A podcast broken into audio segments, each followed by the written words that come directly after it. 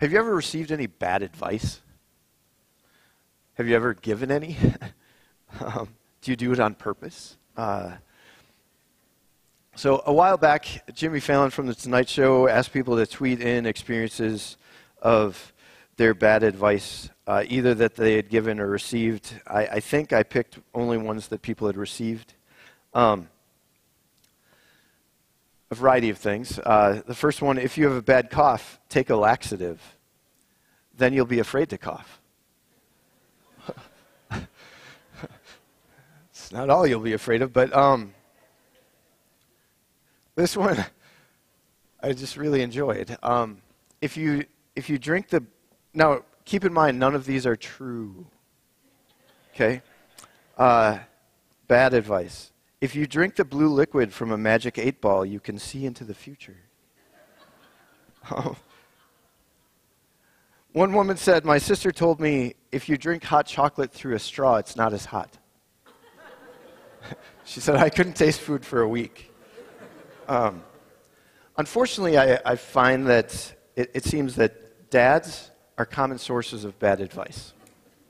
And I think maybe it's just because we love to joke around and we never think, what if my kids actually did what I said? Um, so one person said, My dad told me blue eyed bumblebees don't sting. So I went around grabbing bumblebees so I could see their eye color. Bad advice. Um, my dad told me when I started driving not to use my blinker because it was nobody's business where I was going.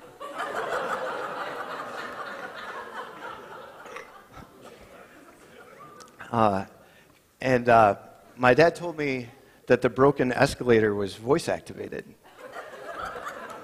so I spent 10 minutes shouting, Go up! before he told me it was broken. All right, bad advice. Um, so, our struggle is not only with bad advice, uh, but we are in this constant battle, constant struggle uh, to discern the difference between the way of the world and the wisdom of the Lord. The way of the Lord, uh, the way of the world, um, is uh, often rooted in self promotion, self protection, uh, and a strive for power and influence. The way of the Lord is rooted in God's providence, His love, and the, our invitation to admit our weaknesses, to find ourselves in Him, and to trust Him. One brings stress and exhaustion and destruction. One brings peace, forgiveness, and wholeness. We're wrapping up our series, The Heart of the King, today, uh, spending a little bit more time in Solomon, and today we're going to look at 1 Kings chapter 3 at Solomon's prayer. Um, but in this struggle to understand that, to discern the difference and find the, the best way and to do the right things, uh, Solomon wrote in uh, Proverbs 14 12 uh, that there's a way that, seem, that appears right, but it only leads to death. So there, there's a way that makes sense to us as human beings. We're driven by it. We get sucked into this striving for power, self promotion, self protection, and it makes sense to us, but it leads to destruction. And so we don't want to go that way. We want to go the way of the wisdom of the Lord. And yet, it's not always easy to discern that. So we were, we're going to spend some time today looking at this prayer. Um, it's kind of what Solomon is best known for. He became king, and God had this conversation with him and said, What, what would you want me to give you? And Solomon chose well. He said, I want wisdom, I want a discerning heart. Um, and so we're going to look at this prayer and uh, as an opportunity to look for um, a few characteristics that help us recognize the posture, a faithful posture toward the Lord. But it's also important for us to recognize that, as we learned a couple weeks ago, Solomon had a divided heart. Uh, He did some things really well, and he did some things really poorly.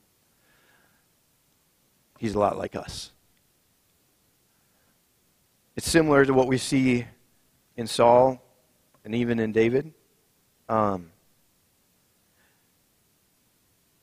and as we look at the, the history of all the kings, uh, as the kingdom divided again into Israel and Judah, each nation had 20 kings after Solomon. And of all those 40 kings, eight of them, sorry, eight, oh, eight of them are remembered as being good kings, kings that actually followed after the Lord. So there was a lot of division and a lot of confusion about how to find the right way. And I think one of the lessons that we get from the kings, a lot of times we think, oh, if they had just made these different choices, everything would have been so much better. And while that's true, I think one of the lessons from the history of the kings is that God told his people the truth. When they said they wanted a king, he said, it's not going to be good for you.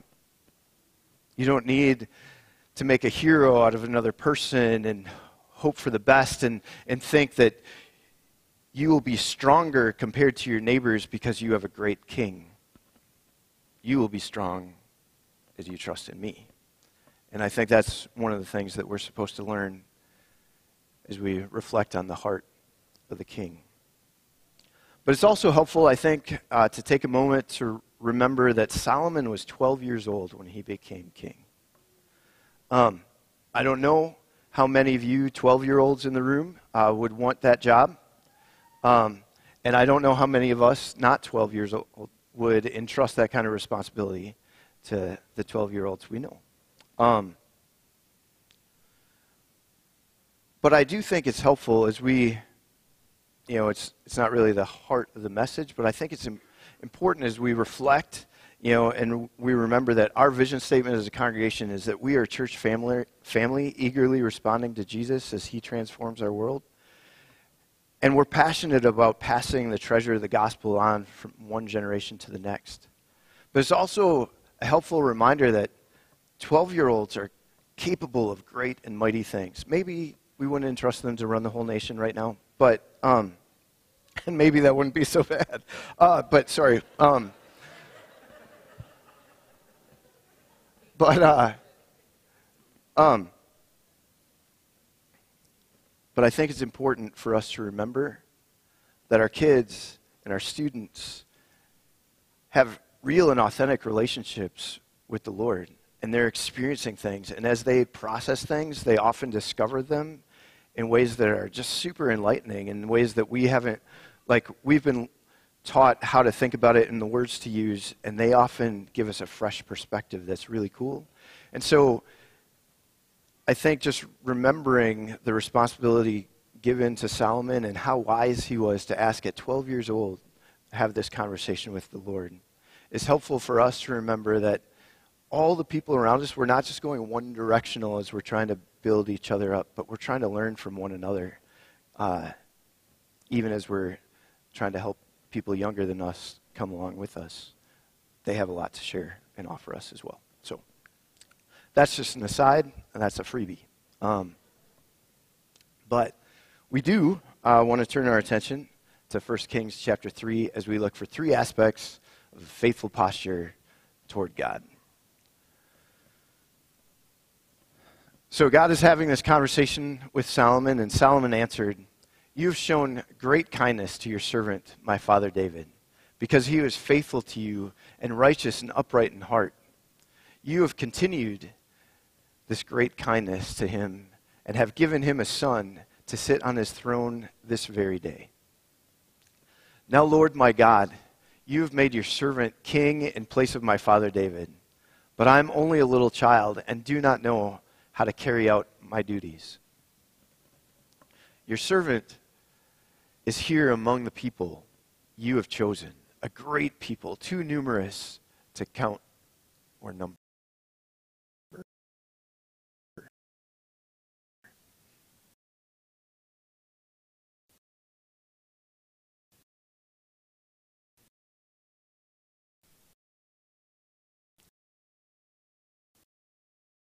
So give your servant a discerning heart to govern your people and to distinguish between right and wrong. For who is able to govern this great people of yours? So, as we consider uh, three aspects of faithful posture toward God, the first thing that I see uh, as we reflect on this prayer, this conversation Solomon is having with God, is an attitude of gratitude. Acknowledging what, what God has already done, who he is, and what he's done. And so Solomon goes before the Lord, and he has kind of a gracious remembrance of his dad. You know, his dad was so righteous and did all the right things. Yeah, I, someday my kids will remember me that way. Maybe. They're not convinced. Um, but, uh, but more importantly than that, he says, You have been so faithful you were so faithful to my father David. And even now that I'm in this role, a 12 year old sitting on the throne, this is still the fulfillment of the promise that you made to, my dad.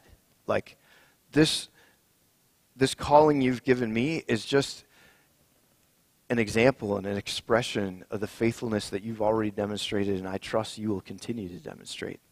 And so, Solomon goes before the Lord and acknowledges what God has already done and uh, just gives praise to him. And I think that's a really helpful reminder as we uh, measure our own posture toward the Lord to start with acknowledging what he's done, adoring him for what he's done. Sometimes we talk about that in prayer. Um, but acknowledging what he's done, what he's said, what is true.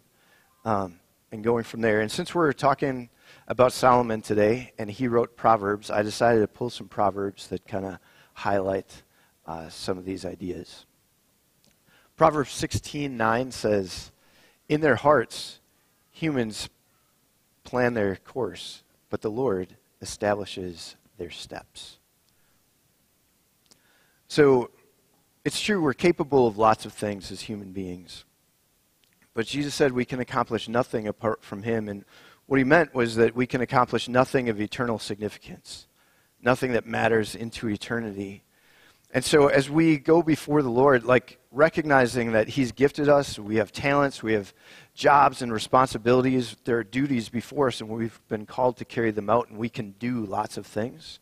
But as we start, we want to acknowledge that way more than what we can do, God is over all things, and we want to entrust ourselves and the abilities He's given us to Him. So that attitude of gratitude to go before Him and say, God, I know you are great and mighty and awesome. You have been faithful in the past, and I trust that you will be now.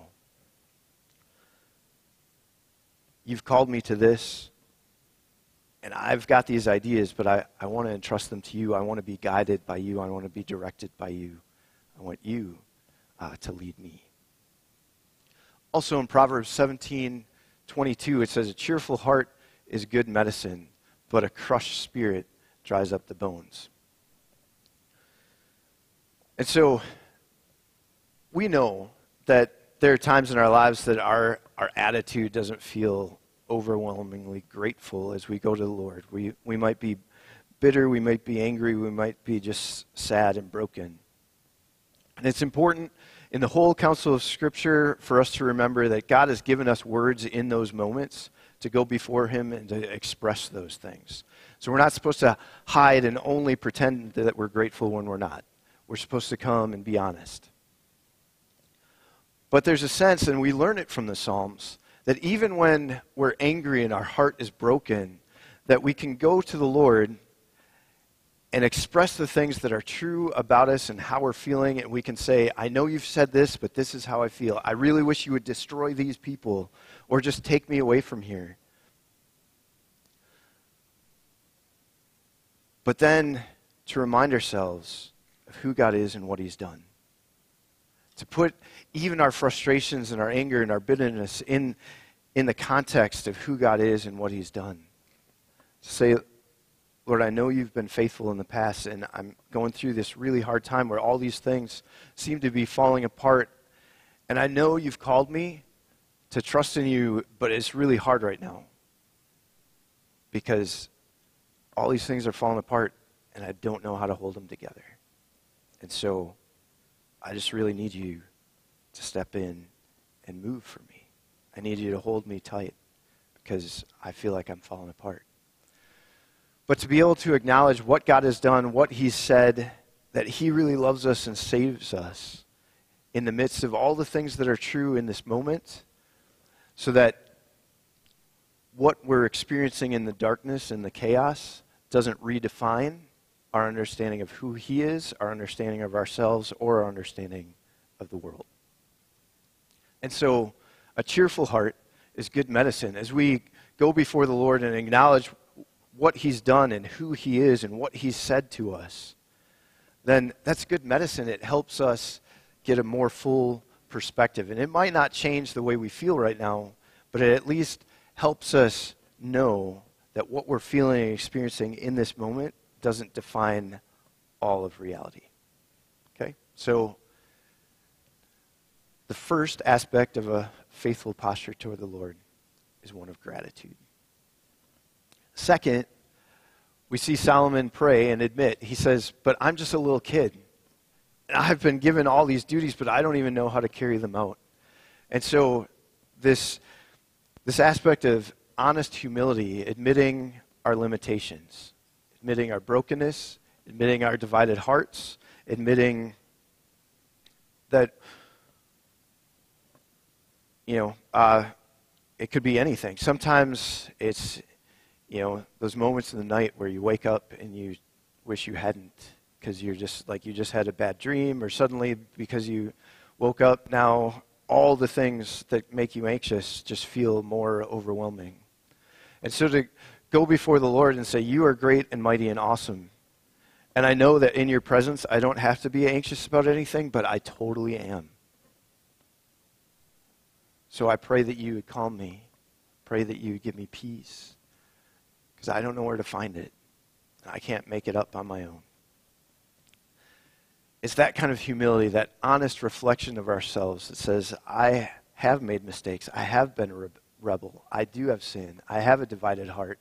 Sometimes I'm double minded. Sometimes I do good things and people give me credit for it, but I did it for totally the wrong reason. I just wanted people to notice me. You know, like we have divided hearts. And so we go before the Lord with gratitude acknowledging who he is and how great and mighty he is and all that he's accomplished. But we also go with this honest reflection of ourselves to say, Lord, you're all that, and I, I am not.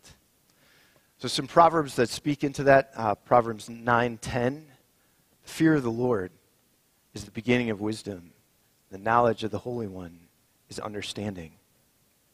Fear in this context means generally respect. Certainly, there's a healthy fear to the God who made all things and can do anything. But it's understanding that those things of gratitude, understanding who He is and what He's done and what He's said, that's the beginning of wisdom when we recognize who God is and how great and mighty He is, and that He's the source of all good and right things that knowledge of the Holy One is understanding. And that knowledge isn't just knowledge about it, it's, it's actually knowing God and being known by Him. It's, we have understanding and wisdom because we are in relationship with the one who knows all things. And so we go before the Lord humbly, admitting that He is the source of all knowledge, and we come because we need Him.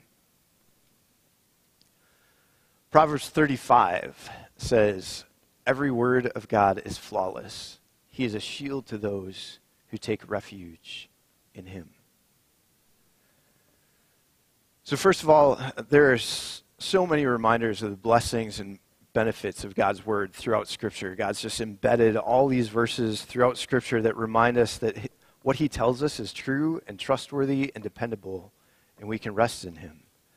And more than that, there are all these verses throughout Scripture that remind us that God's Word, even His law, are, is life giving. Like it's, it's good for us. And when we stay close to Him and we learn the good and true things about the Lord, it like is a blessing to us. It tastes wonderful and it, it just leads us into not perfect experience, but a good quality of life.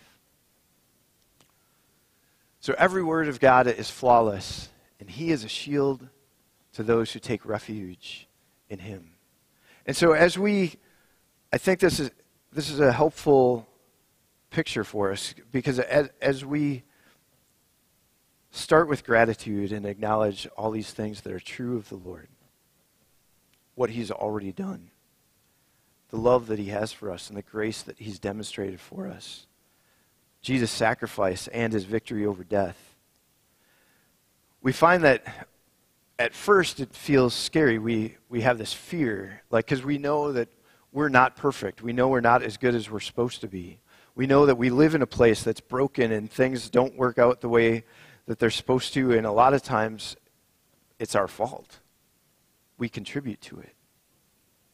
And so when we recognize how holy and perfect and amazing God is, we can be kind of scared and terrified. But when we recognize the fullness of what he's done, that not only is he righteous and perfect and holy and set apart from us, but he's also a God who desires to save us. He loves us. He made us on purpose and desires relationship with us. Then we so when we recognize the fullness of who God is, at least in part, sorry, fullness, we won't quite get there for a while. Um, but then we recognize what we're grateful for is that even in our brokenness, in our limits, in our sin, God creates a safe place for us to come before Him. His holiness and righteousness on its own would not be safe for us. He could destroy us at any moment because of our guilt. But Jesus came to take that guilt upon Him so that we would be set free, so that when we recognize the wonder of who God is, we find a safe place to come in. And He, he doesn't destroy us, He's actually our shield. We can find refuge in Him, we can find our, our identity in Him, we can find our home in Him. We belong with Him. That's what He designed us for. But it takes coming in honest humility to admit that we don't belong there, except that He's made a space for us. He is great and mighty. We are broken, and He, he can hold us. And finally, we get to that part that Solomon is famous for. He asked for a discerning heart, he asked for wisdom. And so, in our posture, our faithful posture toward the Lord, we start with gratitude, acknowledging who God is.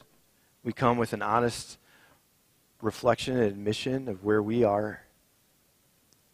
And we also pursue a discerning heart, uh, becoming a, a person of courageous compassion, not only one who's right, but also somebody who is good and kind. Wisdom is knowledge that is rightly applied. Okay? So, we know these good things, these true things, and then we live them out. It's, it's similar, I think, uh, to the Hebrew concept of listening that is always paired with obedience. Listen and obey. We know these things, and we want to see them applied in our lives. We want to put them into practice. We want to be that kind of person. Um, we want to be wise. And I think uh, the message has a helpful rendering of 1 Kings 3 9. In the message version, it says, uh, Here's what I want. Give me a God listening heart so I can lead your people well, discerning the difference between good and evil. For who on their own is capable, of course, Solomon says, capable of leading your people? But I think it's a helpful question, and we can fill in the blank with whatever we're called to, the duties and responsibilities that we've been given. Who on their own is capable of whatever you've called me to, Lord? But I want to be a God list, I want to have a God listening heart. I want to be close to you. I want to listen well to what you've said, what you've told me, how you've how you're at work in my life, and I want to follow closely to where you lead so that I will be able to discern and help others discern as well the difference between good and evil. Not only right and wrong, but good and evil. And we'll talk about that a little bit in these next Proverbs. Proverbs 11:17 says, "Those who are kind benefit themselves, but the cruel bring ruin on themselves." Now, this is a very egocentric way to look at it. Um, but the contrast is what's important um, for us to understand it. Certainly, those who are kind benefit other people as well, and cruel people don't benefit other people. But the proverb is saying that when you're kind and you think you're helping others, you're actually serving yourself as well. And when you're cruel and you think you're only hurting other people, you're also hurting yourself. We want to have a, we want to have discerning hearts so that we can be kind and gracious people as God has poured into us. We want to offer that to other people.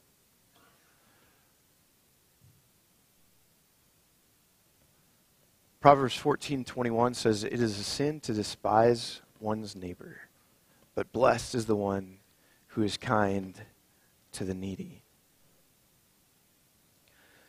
This proverb helps us see that the context for what God calls us to is not just being people who know the truth and are right,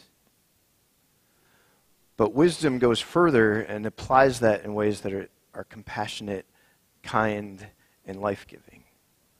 That doesn't mean that we hold back the hard truths, but it, it does flavor and characterize the way we, we offer those truths. Um, for example, and there's not really a way to do this one in a life giving way, but uh, I, at times, and I try to fight it, I at times correct people's grammar, especially in my home. Um, and everyone who's corrected by me doesn't feel like I've served them well. They just think I'm a smarty pants who's trying to prove what I know. Okay? So we don't want to be the smarty pants people. And it reminds me a bit of a passage that I, I talk a lot about because it's one of my favorite passages in Scripture. And I probably say that about a hundred different passages, but this one comes up a lot. In Romans chapter 5. And I think Romans chapter 5, verses 6 and 7 echo what we hear, see here about um, the one who's kind being a blessing to those in need. You see, Romans 5 6 says, But at just the right time, while we were still powerless, Christ died for the ungodly. And then verse 7 says, Now, very rarely will anyone die for a righteous person. But for a good person, someone might possibly dare to die. And the distinction there is that no one who's just a smarty pants, who's right all the time, no one would die for them. No one would lay down their lives for them and be like, oh, you've scolded me all the time for being wrong, and I just want to help you out now. No, you run from those people. But for a good person, someone who's kind and compassionate, who knows the right thing and tries to bless you with it, you might try to serve them even with your life. So then, of course, we get to verse 8, which reminds us But God demonstrates his own love for us in this while we were still sinners, Christ died for us. So he didn't, he didn't die because we were good people. He certainly didn't die because we were right. He died because we were weak and needy, rebellious.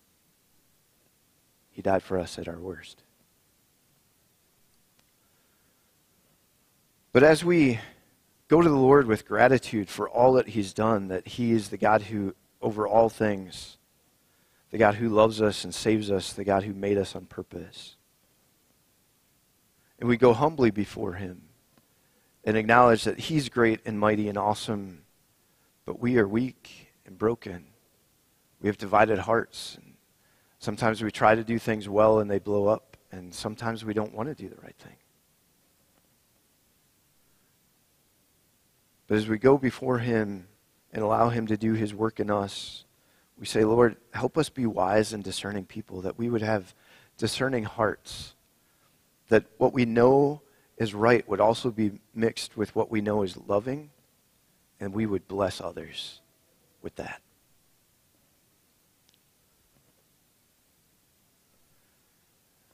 So, in this prayer, I think we find a form that helps us also have a good conversation with God.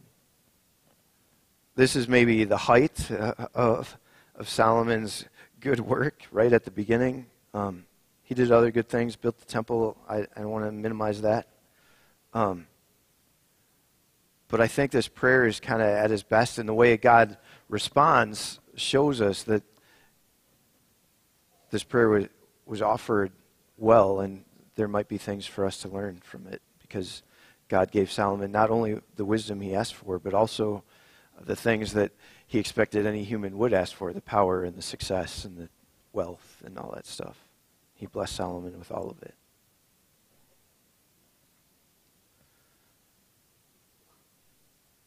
But we're reminded, even in this form, that it's not about doing this right. We can't make good things happen just because we proved that we were grateful and humble and we started to be wise. But in fact, exercising our discerning heart is oftentimes going before the Lord and saying, I'm not sure which way to go here or I really want to go this way, but I think you've told me this, or I'm really confused, Lord. And sometimes having that discerning heart is just the willingness to have our own sin and brokenness and divided hearts exposed so that we can lay that before the Lord honestly and say, You are the great and mighty one. Clean me up, make me clean, make me whole. I want to follow where you lead. And what he's demonstrated for us is that He's always here, always ready to respond when we ask for that help. Let's pray. Father God, we come before you this morning and